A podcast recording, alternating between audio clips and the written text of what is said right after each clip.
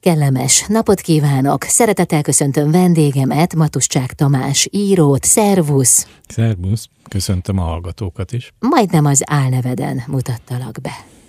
Igen, az is van nekem. Alexander G. Thomas néven is szoktam időnként írni. Na de miért? Egyetem, honnan a megkülönböztetés? Tehát vannak könyveid, amelyek a saját neveden jelennek meg, és vannak, amelyek nem. Az eredeti terv az az volt, hogy mindent álnéven írok, de aztán amikor Rejtő Jenő elveszett naplója című könyvet írtam, akkor úgy éreztem, hogy ott nagyon diszonáns lenne, hogy annak ellenére, hogy ő ugye használta a P. Howard nevet, illetve más álnevet is, mégis úgy éreztem, hogy ott azért egy kicsit furcsa lenne azt egy idegen név alatt írni, tehát egy nem magyar név alatt. Na de mégis honnan ez a rejtőzködés? Miért merült fel benned az írói álnév használata? Hát a legelső könyvem az Nikola Tesláról szólt, és a egyik oka az volt, hogy mindenképpen reménykedtem abba, hogy ez akár nemzetközileg is sikeres lehet, ahol a Matuscsák név nehezen kimondható, ugye ezzel még Magyarországon is sokszor gondjaim vannak.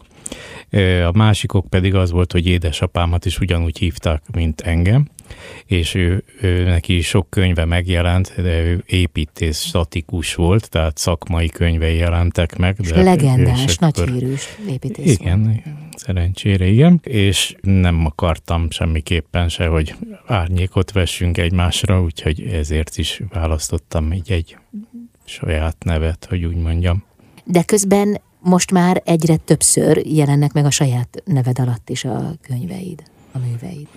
Hát a magyar témájú könyveket azt úgy gondolom, hogy magyar néven ildomosabb írni, tehát most ugye Szent Györgyi Albertről írtam utoljára, Én vagyok Szent Györgyi című könyvet, azt is úgy éreztem, hogy a saját nevemen kellene inkább megjelentetni. Most már békén hagylak ezzel a névdologgal. Jó, hát nem gond.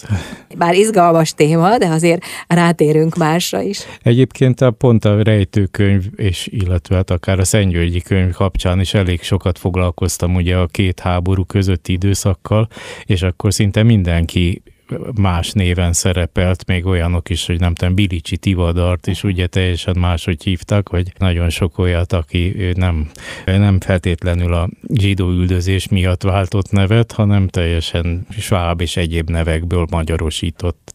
Uh-huh. Akkor ennek nagy tendenciája volt, úgyhogy így nem éreztem ezt kellemetlennek. Uh-huh. Az Én vagyok Szent Györgyi című könyved nemrégiben jelent meg, ugye abból az apropóból, hogy december 10-én volt Szent Györgyi Albert Nobel-díj átadásának 85. évfordulója. Ez egy apropót jelenthetett a könyv megírásához.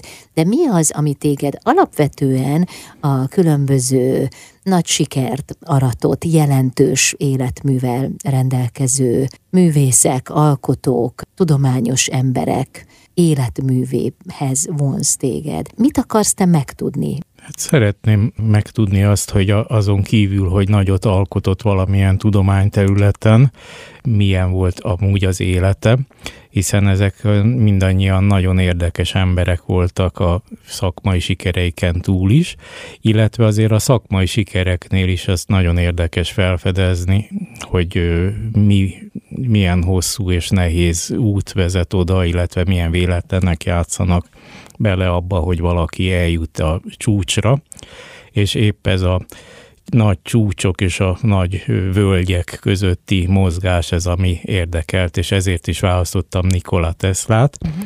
Hiszen ha valaki elmegy az ő szülőhelyére Smilnába, a Smiljánba, bocsánat, ami ugye a Plitvicai tavakhoz közeli apró településnek a kültelke, hogy úgy mondjam, ahol ő született, akkor az még ma is szinte elképzelhetetlen, hogy onnan valaki hogy tud egészen eljutni a világ csúcsára, hogy úgy mondjam, New York és az Egyesült Államok legsikeresebb emberévé válni, hogy hogy lehet képes és aztán utána pedig ugye neki is volt egy hanyatló szakasza utána az életében, és neki is nagyon hosszú életútja volt, ahogy Szent Györgyinek is, és ezek a színuszos mozgások, hogy úgy mondjam, ezek érdekeltek nagyon, és Szent Györgyinél is felfedeztem ezt, hogy micsoda mélységekbe is került, ahol még az öngyilkosság gondolata is foglalkoztatta, pedig ugye nagyon elege, előkelő családból, illetve hát tudományos szempontból is fontos lenhosség családból származott,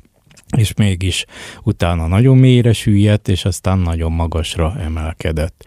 És ezek a említett szereplőknek a történelmi kora is hihetetlen érdekes, tehát azzal, hogy ilyen hosszú életutat futottak be, így ennek a korszaknak a történelmét, a politikáját és a kultúráját is igyekszem becsomagolni egy egy művön belül, hogy mindenről egy kicsit egy időutazásszerűen értesüljünk. Esetleg Nikola Tesla szülőhelyére, a Pritvicai tavak környékére elutaztál azért, hogy Persze. megérezd azt az atmoszférát? A könyv megírása után utaztam el. Egyébként a Pritvicai tavaknál jártam többször is előtte, de a, effektíve a szülőhelyére csak azután jutottam el, amikor már megírtam a könyvet, és ha minden igaz, akkor még ma is látható ottani kis múzeumban a kötetemet ki is állították, ott ugye egy olyan száz könyv van körülbelül ami kiállítva, amelyeket Nikola Tesláról írtak, és oda sikerült az enyémet is elhelyezni.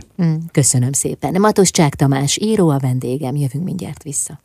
Matusság Tamás író a vendégem, akinek friss könyve Györgyi Albert életéről szól, de te egyébként is előszeretettel foglalkozol a jelentős alkotók, emberek életművével. Az előbb azt mondtad, hogy többnyire nagy mélységből indulnak el. Most nyilván nem tudunk egy általános receptet adni, de mégis mit gondolsz, hogy az, hogyha valaki nagyon nehéz körülmények között él, sok szenvedésen, traumán megy keresztül, az milyen erőforrásokat tud magából előhívni azért, hogy az életben mégis beteljesült, boldog és sikeres legyen. Tehát mitől függ ez, hogy, hogy tudja-e azt alkalmazni, ami ott van benne, ami lehet, hogy másban is ott van, csak éppen nem sikerül ezt a nagy ugrást véghez vinnie.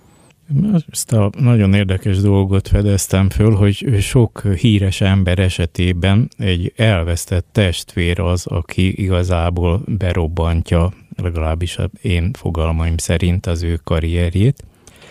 Ez így volt Rejtőjenőnél is, aki a kis hugát vesztette el még hozzá félig meddig a saját hibájából, és Nikola Teslának is volt egy bátyja, aki egyes feltételezések szerint szintén az ő hibájából halt meg, és akit sokkal tehetségesebbnek gondoltak ő nála.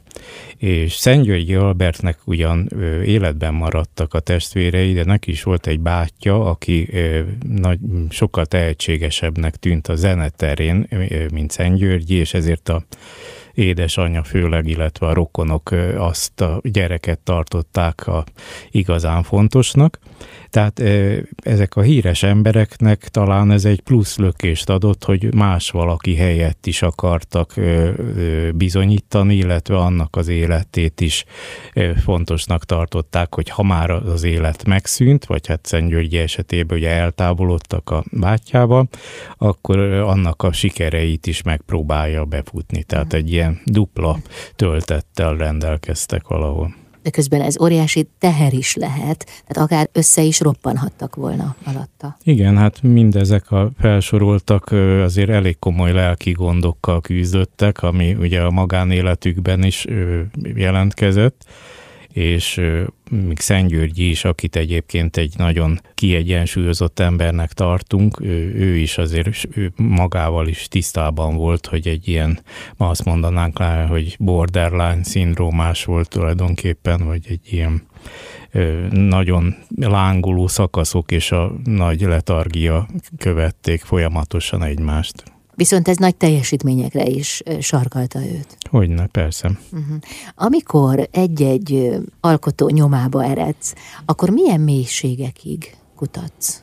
Hát igen, nagy mélységekig próbálok kutatni. Amit találsz, ugyanis, ameddig lehet. Igen, de ö, igyekszem nagyon kritikusan kezelni a talált adatokat, ugyanis az a megfigyelésem immáron, ugye a hatodik könyvemet írtam, és mindegyik ö, elég komoly előtanulmányokat igényelt, hogy nagyon sokan talán lusták a, ezeknek az adatoknak utána menni, és átveszik egymástól a rossz adatokat, tehát itt például a lakcímekre gondolok, vagy a dátumokra, tehát ezeket én mindig leellenőrzöm gondosan, hogy stimmeljen, ugye ma számítógép korában ez nagyon könnyen ellenőrizhető, a virtuálisan végigmehetek, ha, ha személyesen nem is azokon a helyszíneken, amelyekről írok, tehát igyekszem a legnagyobb mélységekig elmenni.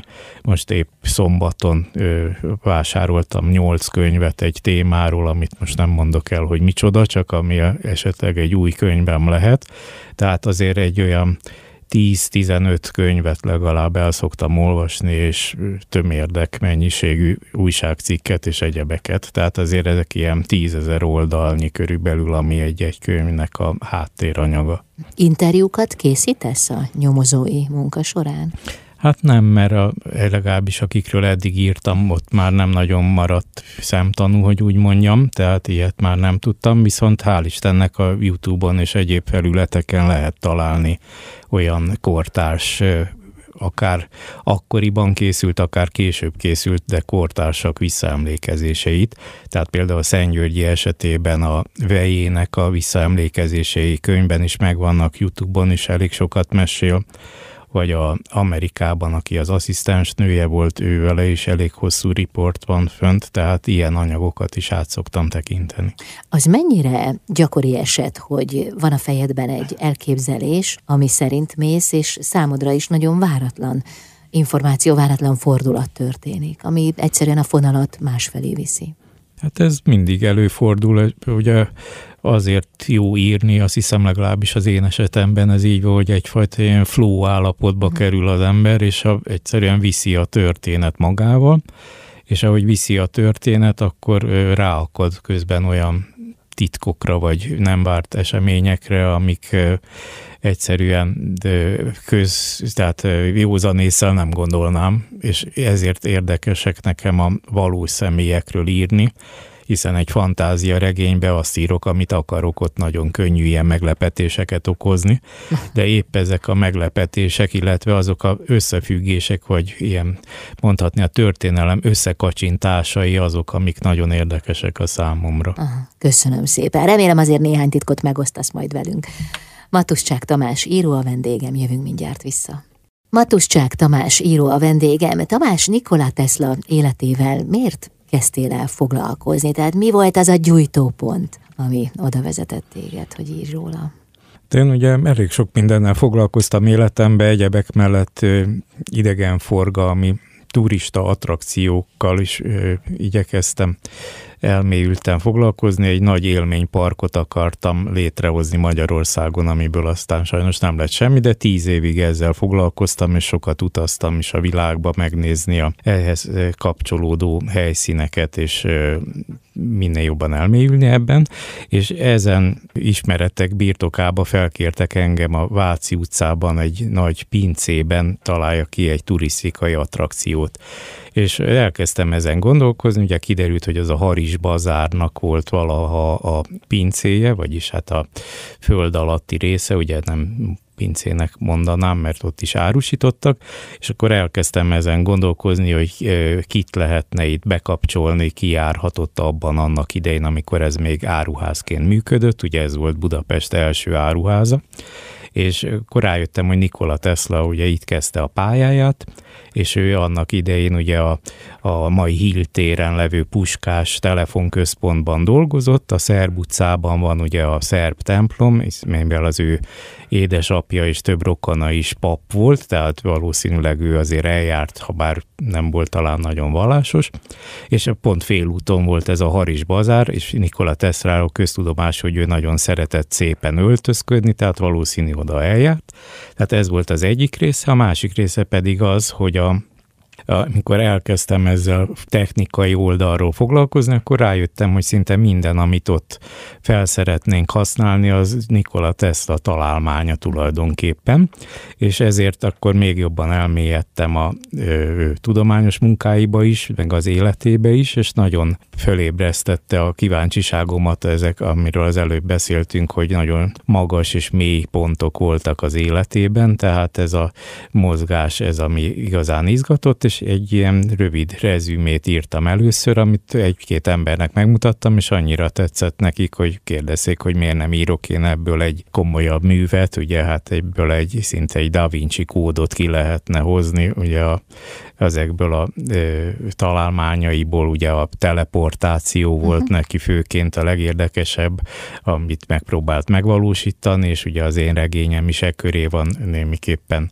rendezve, tehát emiatt kezdtem el ezzel mélyebben foglalkozni. Hát sokan egyenesen lángésznek, zseninek tartották egy olyan embernek, aki talán időutazó is volt? Tehát, hogy kikiáltották őt időutazónak? Most nem tudom, jól emlékszem? Hát kikiáltani, sok mindennek kikiáltották, az, hogy lángész volt, az nem kérdéses, tehát eh, ugye annyi találmánya van, és olyan csodálatos dolgok, ugye más nem mondok, akkor a mobiltelefont is tulajdonképpen neki köszönhetjük, és vagy hát ő ezt már megálmodta, és ugye az egész 220 voltos rendszer, amire a mai energetikánk, illetve hát gyakorlatilag a hétköznapi életünk is alapozódik, ezt ő, ő találta ki, és ő vitte végig ezt, hogy a váltó áramot, ugye Edisonnal nagy háborúságban voltak emiatt, mert Edison az egyenáramot erőltette, és Tesla volt az, aki a váltó áramot próbálta bevezetni, és ő ennek a teljes vertikumát, tehát a erőművektől, ugye a Niagara vízesésen ő építette a, a vízi erőművet, és onnan kezdve a mindenig, a villanykapcsolókig, az elektromotorokig, stb. Tehát minden, ami ebbe egyáltalán számításba kerülhet, ezt ő mind kifejlesztette, és ezeket használjuk ma is. Aztán voltak olyan felfedezései, illetve olyan sejtései, amik már messzebbre mutatnának, tehát azért voltak olyan dolgai, ami, és ő úgy szeretett nagyokat mondani, tehát amikor mondjuk rádióhullámokat fogott, akkor ő ugye azt mondta, hogy hát ezek a Marsról jönnek, de ezt, ezt így poénból mondta valószínűleg, de ezért is aztán kikiáltották bolondnak, pedig szerintem nem volt bolond csak egy magának való ember volt, és olyan tudással rendelkezett, amit nem nagyon lehetett mással megosztani. Uh-huh. És mire jöttél rá, hogy honnan voltak az ő inspirációi, honnan érkeztek, miből fakadtak? Hát ő a önéletrajza szerint egyszer belecsapott a villám, amikor 5-6 éves lehetett, ugye játszott a, kint a ház előtt, és a vasból volt a korlátja a lépcsőjüknek, és azt fogta, és belecsapott a villám ebbe, és attól kezdve neki egy olyan belső látása alakult ki, hogy például mindent, amit elképzelt, azt maga elé tudott a teljes részletességig képzelni, és működés közben is tudott látni valamit. Tehát érdemes megnézni az ő tervrajzait, ami beállítólag soha nem volt egy javítás sem, mert ő ezt fejbe lejátszotta az egészet, és mondjuk azért elképzelhető, hogy mondjuk egy Niagara vízesés milyen komplikált szerkezet, ugye millió és egy részből áll ő ezt teljes egészében el tudta képzelni mozgás közben is, és ez a képessége valószínű az, ami aztán elvezetett oda, hogy óriási dolgokat tudott kitalálni. Uh-huh. És ezeket megírtad? Igen. Köszönöm szépen. Matuscsák Tamás, író a vendégem, jövünk mindjárt vissza.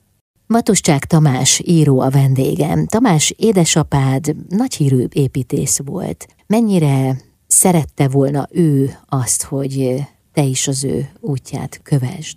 Hát ennél még komplikáltabb a helyzet, mert édesanyám is építész volt, de érdekes módon ő nem annyira akarta, hogy én építész legyek, vagy nem erőltette csöppet sem. Igaz, hogy ő sem sokáig dolgozott a saját szak, vagy ebben a szakmában.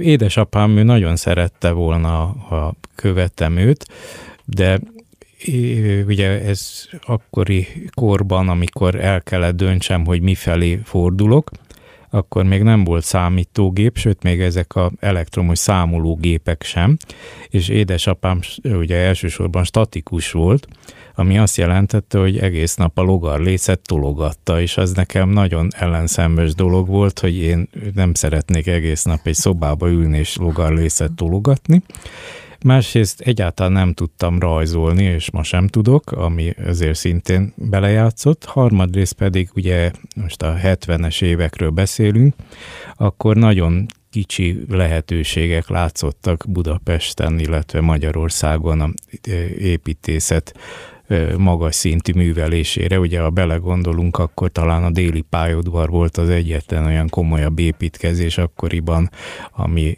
akkor legalább jól nézett ki, ma sajnos nagyon szomorú állapotban van, de a többi akkor épült épületeket inkább ma lebontják vagy átalakítják.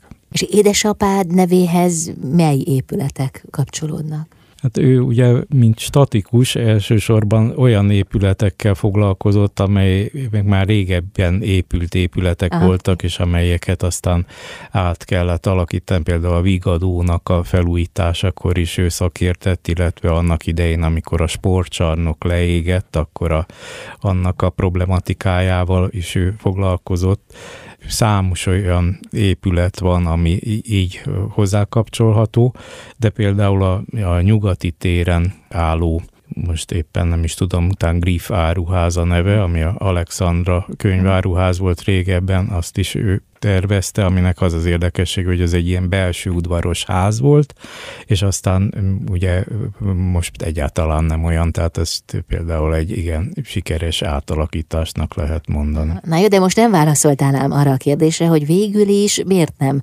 követted az ő útját? Pláne, hogyha ez elvárásként megfogalmazódott feléd, megfogalmazódott?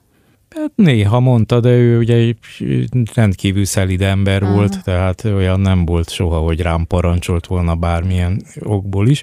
Hát egyrészt ugye a szüleim elváltak, bár én nagyon sokat töltöttem utána is édesapámmal, de öt éves koromban ők elváltak, úgyhogy azért többet voltam édesanyámmal, és viszont kiskoromban meg nagyon gyakran beteg voltam, állandóan a manduláim begyulladtak, és ezért nagyon sokat járt hozzánk egy gyerekorvos, és én akkor elhatároztam, hogy én gyerekorvos szeretnék lenni, mert ma már ez hihetetlennek hangzik, de Szolga Pálnak hívták a doktorbácsimat, aki ugye így havonta legalább jött hozzám, és akkor kiderült, hogy a Szolga Pali bácsi az januárban nem jön, mert januárban ő a Karib-tengeren hajókázik, ami azért a 60-as években mi ugye nagyon jó körülmények között éltünk, de hát azért az is elképzelhetetlen dolog volt, tehát ez is nagyon vonzó volt, és ugye láttam, hogy hát velem tulajdonképp semmit nem kellett csinálni, megnézte a torkomat, piros, jó, fölírta, nem tudom, Maripent, viszont látásra nagyon aranyosan elbeszélgetett mindenkivel, tehát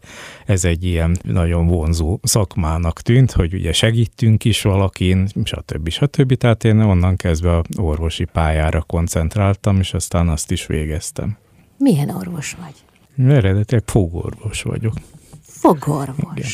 Most hogy, hogy nem a fogászati problémákról beszélgetünk, Tamás? Hát most szeretném, hogyha minden fogorvos befogna a fülét egy percre.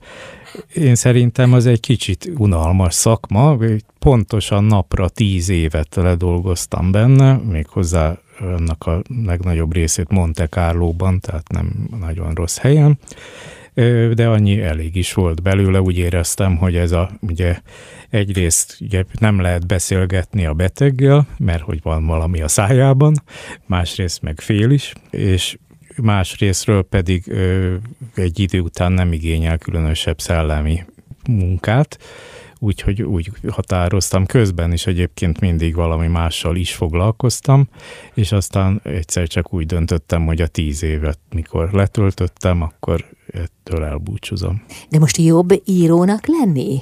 Itt Magyarországon, mint fogorvosnak Monte Carlo-ban? Áruld el. Hát ez érdekes kérdés, nem feltétlenül, attól függ, milyen szempontból vesszük. Valószínű Monte Carlo-ban jobb írónak lenni, mint Magyarországon fogorvosnak, ez ebbe biztos vagyok. Fordítva nem tudom, de azért a több mint 60 évem tapasztalata az az, hogy az ember az önmagától függ, hogy hogy éli meg az életét, és a legtöbb fontos dolog az belül játszódik le, tehát nem annyira a körítés a lényeg. Ugye föl lehet ülni egy repülőre, és egy óra, 20 perc alatt körülbelül el lehet jutni legalábbis Nizzáig, honnan már ugye Monte Carlo közel van, tehát ezen nem múlik semmi amúgy pedig ott is vannak problémák, azok teljesen másmilyenek is, mint itthon. Mm. Na jövünk vissza, kérdezlek még, lehet, hogy Monte Carlo-ról is. Vendégem Matuscsák Tamás író. Matuszcsák Tamás író a vendégem, aki elárulta az előbb, hogy Monte Carlo-ban volt fogorvos. Tamás, én azt értem, hogy te fogorvos lettél, de az egy még egy újabb nagy ugrás, hogy éppen Monte Carlo-ban, de miért? Miért mentél te ki Monte Carlo-ba azért, hogy fogorvos lehess? Először 82-ben jártam Monte Carlo-ba, akkor egy ilyen egész Európát bejáró interrail utazás során, akkor természetesen ez óriási élmény volt, és ezt követően a egyetem elvégzése után pedig két hónapig Nízában voltam nyári egyetemen franciául tanulni.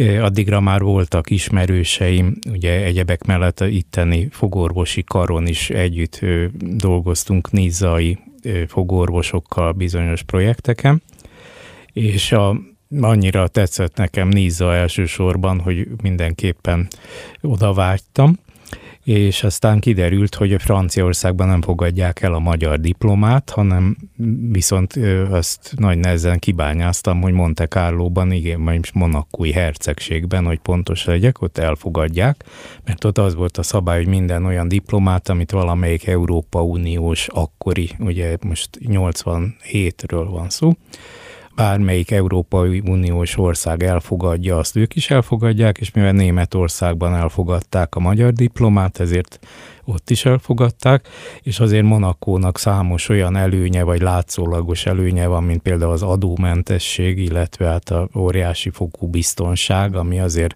nagyon sokat beleszámított abba, hogy oda menjek, és belejátszott az is, hogy ott nagyon nemzetközi a hangulat, tehát ott könnyebb beilleszkedni, mint mondjuk egy kis francia faluba lenne például, ahol csak franciák élnek, vagy éltek, mert az is azért azóta is változott sokat. És ezen kívül pedig ott ugye a nagy számú gazdag ember miatt úgy gondoltam, hogy ott valószínű színvonalasabb munkát lehet ellátni, mint ami Magyarországon kinézett. És milyen volt az életed ott, hiszen tíz évet töltöttél el? Hát ezt így nagyon nehéz összefoglalni egy pár szóban, de nagyon jó volt az életem, és nagyon örülök, hogy ezt ugye 25 és 35 éves korom között ott élhettem meg, ugye így a rendszerváltásból itthon kimaradtam, de hát rendkívül szórakoztató és nagyon nagy belső erőt is ad, mert azért nem olyan könnyű ott sem megállni az embernek a helyét, tehát azért az egy büszkeség, hogy ott tíz évig nagyon megbecsülten dolgozhattam. De akkor otthon a szabadidődben már írtál, vagy pedig nem volt még szó erről? Hát könyveket nem írtam, leveleket írtam, és ugye akkor is mindenki nagyon megdicsérte. Ugye elsősorban édesapámnak írtam, addigra már édesanyám sajnos nem élt, de olyan heti egy-két-három levelet írtam ide-oda, amoda, nagymamámnak, édesapámnak, ismerősöknek, és akkor elég gyakran visszakaptam, amit egyébként már iskolai évek alatt is, hogy egész jól tudok fogalmazni, úgyhogy érdemes ezzel foglalkozni. De akkor már irodalmi igényes minőséggel megírt leveleid voltak. Hát az talán nem, de a átlagnál valószínű. Na jól van, hát dicsérték a leveleidet, örültek neki. Miért jöttél haza? Mondtad az előbb, hogy ugye, hogy hát, hogy kicsit unalmas a fogorvosi pálya, de nyilván kellett, hogy ennek legyen még más oka is. Igen, az egyik oka az szakmai jellegű volt, hogy én akkoriban foglalkoztam befektetésekkel, illetve egy amerikai aromaanyagokkal foglalkozó cégnek voltam az európai képviselő, és ezzel révén megismerkedtem egy olyan befektetői társasággal, akiknek Bécsbe és Berlinbe volt már irodájuk, és szerettek volna Budapesten is nyitni egyet, azzal, hogy egy évig ezt itt működtetjük, és utána Monte Carlo-ban is nyitunk egyet. Tehát ezzel voltam beetetve, hogy úgy mondjam, és akkor hazajöttem. Ott volt egyébként egy magánéleti problémám is, úgyhogy azért is egy kicsit könnyebben kiszakadtam onnan, és aztán itthon pedig aztán szerelembe estem, és hasonló balesetek értek, úgyhogy itt ragadtam. Hát akkor már egyértelmű volt, hogy maradsz. Igen. Soha nem merült fel az, hogy visszamész Monte Carlo-ba? De általában az a híradó megtekintése után szokott eszembe jutni, hogy most kellene gyorsan visszamenni.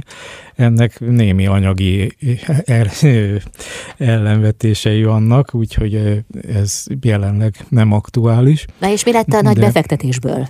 meggazdagodtál? Egy, egyébként, bocsánat, csak még visszatérve erre, hogy a, most voltam kint nyáron, és azért egy kicsit olyan így visszamenni, mint hogyha egy ex-feleséggel találkozik az ember, tehát a, a szépre emlékszik, de azért annyira nem feltétlenül kívánkozik vissza az ember. Tehát nem ugyanazt találtad, mint nem. ami az emlékeidben volt. A befektetésből az lett, hogy ezeket az urakat aztán később letartóztatták, mert némi svindli volt benne, de addigra én hál' Isten ezt már időben észrevettem, és eljöttem attól a cégtől. Aha.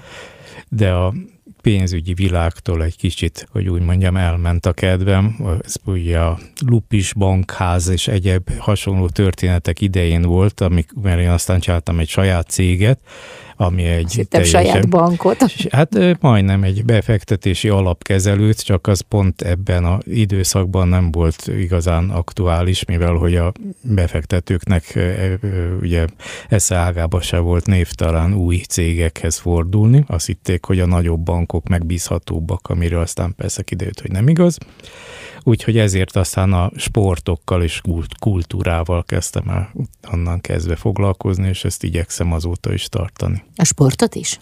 Igen. Erre rátérünk. Jó. Matuszcsák Tamás író a vendégem. Folytatjuk mindjárt a beszélgetést. Matuszcsák Tamás író a vendégem, akinek már hat könyve jelent meg. Én nem tudtam, Tamás, hogy a sport ilyen nagy szerepet játszik az életedben. Miért nincs a sportról könyved? Hát, hogy nincs külön könyvem a sportról, azért mindig igyekszem azt, amennyire lehet belevinni, és hogyha Szent Györgyi Albertről beszélgetünk, akkor ugye tudni kell azt, hogy az ő nagybátyjának, Szent Györgyi Imrének a lakásán alapították a Magyar Tenisz Szövetséget. Ennek megfelelően ő is imádott teniszezni, ahogy én is és ő még rengeteg más sportágban is érdekelt volt, tehát a könyvben nagyon sokat írok a sportról ennek megfelelően. Például a Kokkáir az első feleségét is a teniszpályán ismerte meg. Tehát megtalálod akkor azokat a részleteket, amelyekben te is érintett vagy. Tehát szeretsz Igen. teniszezni, akkor megtalálod azt, ahol Igen. éppen, ugye, hát ezt így kell csinálni. Igen. De egyébként melyik sport áll hozzád közel? Hát a, ha nézni legtöbbet a focit nézem. Na jó, hát elég, elég el nem ítélhető módon, és én is fociztam egy ideig, de igazából nyolc évig kézilabdáztam. Az volt a elsődleges sportágam, de öt éves korom óta teniszezem, és ezt azért igyekszem most is hetente többször is elkövetni úgyhogy csinálni talán azt szerettem a legjobban, de ami labdához kötődik, az bármi jöhet, tehát uh-huh. pingpongozni is nagyon szerettem, mostanában kevesebbet játszom, de azért még elő-előfordul. Uh-huh. Na, az előbb ott tartottunk, tehát, hogy hazajöttél, de végül is ez az üzleti vállalkozás, ez, ez befutcsolt. Mi történt utána? Tehát hogyan következett ebből az írás? Hát az írás az még egy kicsit odébb volt, ugye amikor, hogy úgy mondjam, mondhatjuk, hogy befutcsolt ez a vállalkozás, akkor egy atyai jó barátom, aki a Ibusznál pont a sportosztályt vezette, Herzka György úr, ő volt édesapám legjobb barátja, és ő vele beszélgettünk, ugye négy család, négy barátnak a családja sokat kirándult együtt, és egy ilyen kiránduláson felmerült, hogy ők nagyon régóta szeretnék, mert neki már akkor saját utazási irodája volt, szeretnék megszervezni az orvosok világjátékát, amit egy francia cég promótál, de hát már négyszer vagy ötször próbálkoztak, és sehogy se jön össze, hogy hát ugye én orvos is vagyok, meg szeretek így szervezni, meg tudok is franciául, meg hát ugye pénz kéne hozzá, ugye pénzügyekkel is foglalkozom, mi lenne, hogyha én ezt megpróbálnám, és akkor elnyertük ezt a igen nagy rendezvényt, ami ugye akkor a Balatonnak a szállodáit megmentette, ugye 2002-ben nagyon nehéz helyzetben voltak a szállodák a Balaton környékén, és ez egy akkora rendezvény volt, ami 10 napig tartott, 23 sportág volt, és 4200 versenyző jött 45 országból, tehát egy hatalmas rendezvény volt és akkor ennek a, úgy mondjam, a farvizén aztán megrendezhettem az ügyvédek labdarúgó világbajnokságát is, szintén a Balatonnál, ez volt 2004-ben, és 2006-ban pedig a, a World Corporate Games, ami a vállalati világjátékok, azt viszont Budapesten rendeztük, az is egy hasonló, ugyanaz csak egy hétvégéig tartott, de az is ilyen multisport rendezvény volt, nagyon szórakoztató valami, és akkor ezeknek a tapasztalatai alapján gondoltam én úgy, hogy kellene Buda Pest környékén egy olyan élményparkot létrehozni, ami e- ezeket a turistákat ö, ide tudna állandóan vonzani, mert az volt a tapasztalatom, hogy ide jön valaki mondjuk a hősök terét megnézi, és akkor nézi, hogy jé, hát itt van ez a sok figura, király, vagy micsoda, miért is vannak ezek itt, meg hogy kerülünk mi ide, meg mik ezek a dolgok, tehát ezekből egy ilyen, végül is egy középkori élményparkot szerettem volna létrehozni létrehozni, tehát itt kapcsolódok vissza ahhoz, hogy aztán ebből lett az, hogy a, a haris köz alatti pincével is elkezdtem foglalkozni, és egyéb hasonló dolgokkal. És hol az élménypark? Hát az élménypark az a egyelőre a szobám falán van leginkább. Megfestetted? Én, én ennél többet, igen. Ugye a utolsó részletig kidolgoztunk egy hatalmas projektet, hoztunk hozzá a befektetőt, minden, de a politika az ugyan többször is rábólintott egy némely miniszterelnök, kezet fogtunk rá többször, mégsem jött össze. Ugye annyit kellett volna tenni, hogy a földterületet a magyar állam biztosítja hozzá, mm. üzemeltetőt is hoztunk, minden volt hozzá, mégsem kellett. És lesz valaha? Ez már biztos nem. Aha. Én már nem adom oda másnak, ha más ki akar találni egyet, akkor találjon. Aha. Köszönöm szépen. Matuscsák Tamás író a vendégem, folytatjuk mindjárt a beszélgetést. Matuscsák Tamás író a vendégem, akiről egyre több és több titok derül ki, olyan vagy, mint a hagyma, aminek így elkezdjük a héját lehántani, és még mindig van alatta. Így járhatsz te szerintem a könyveid utáni nyomozáskor is, hogy találsz valamit, aztán még mész tovább, megint van ott valami, szóval végül is ennek ez a gyönyörűsége. Most a zenék alatt annyit elárultál nekem, hogy színházi produkciós céged is volt, tehát a színház világában is megvetetted a lábad.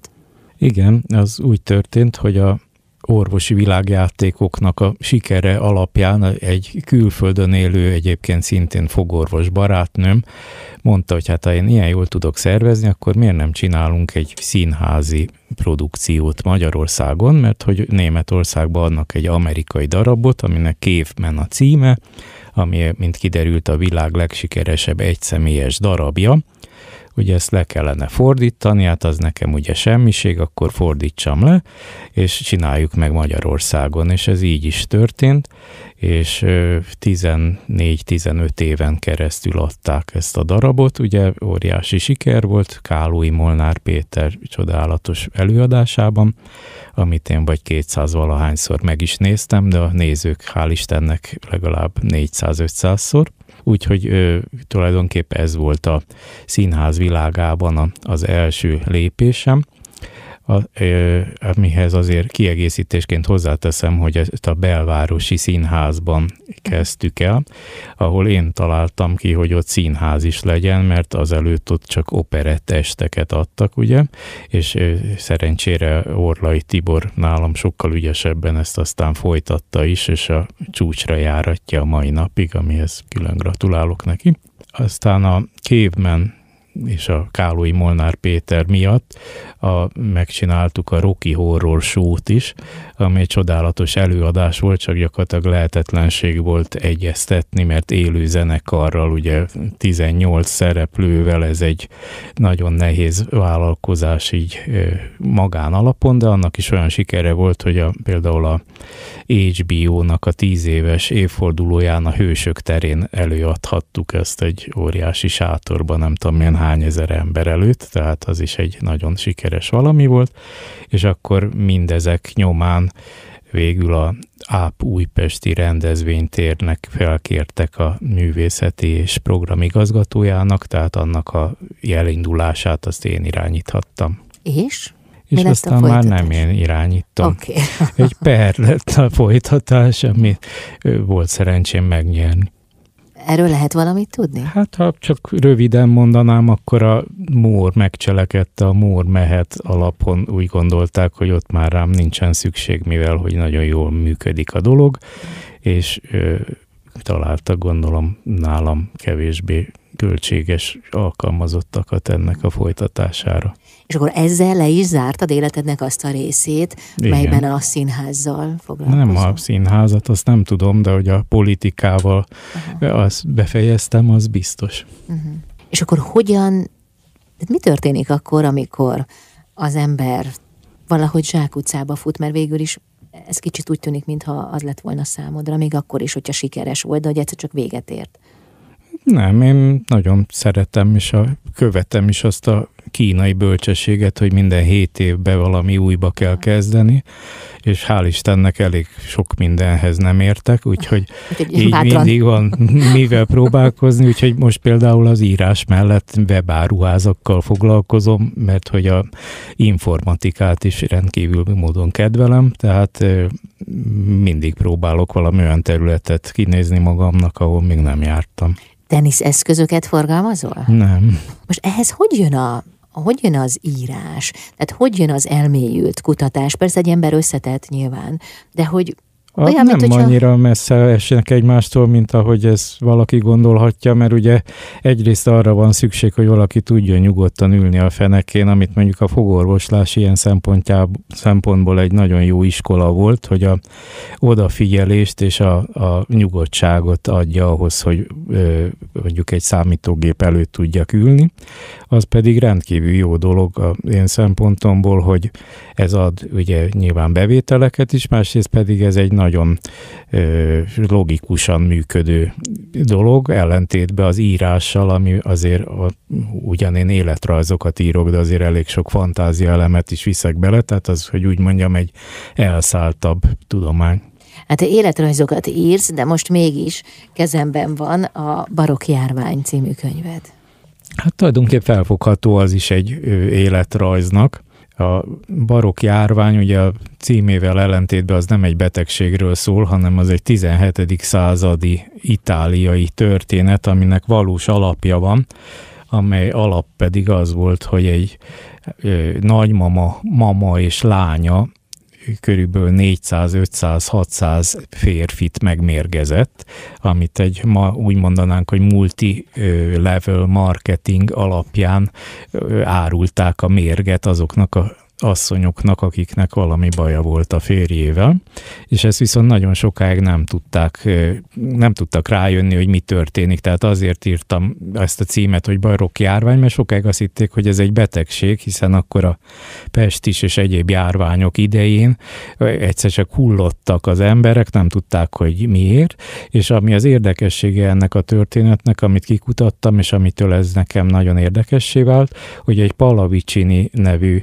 bíborosra bízta a pápa, aki egyébként a legjobb barátja volt ezt a feladatot, hogy nyomozza ki, hogy mi is történik itt valójában, és ugyanezen Palavicini bíboros volt az, aki a Bernini és a többi barok művész működését ellenőrizte, tehát a, az élet leggyönyörűbb részét az egyik oldalán ő, vitte, és a legborzalmasabbat is, ugye ez micsoda párhuzam, hogy egy férfi életében ugye ez a két dolog, ez teljesen párhuzamosan fusson. Hm, köszönöm szépen.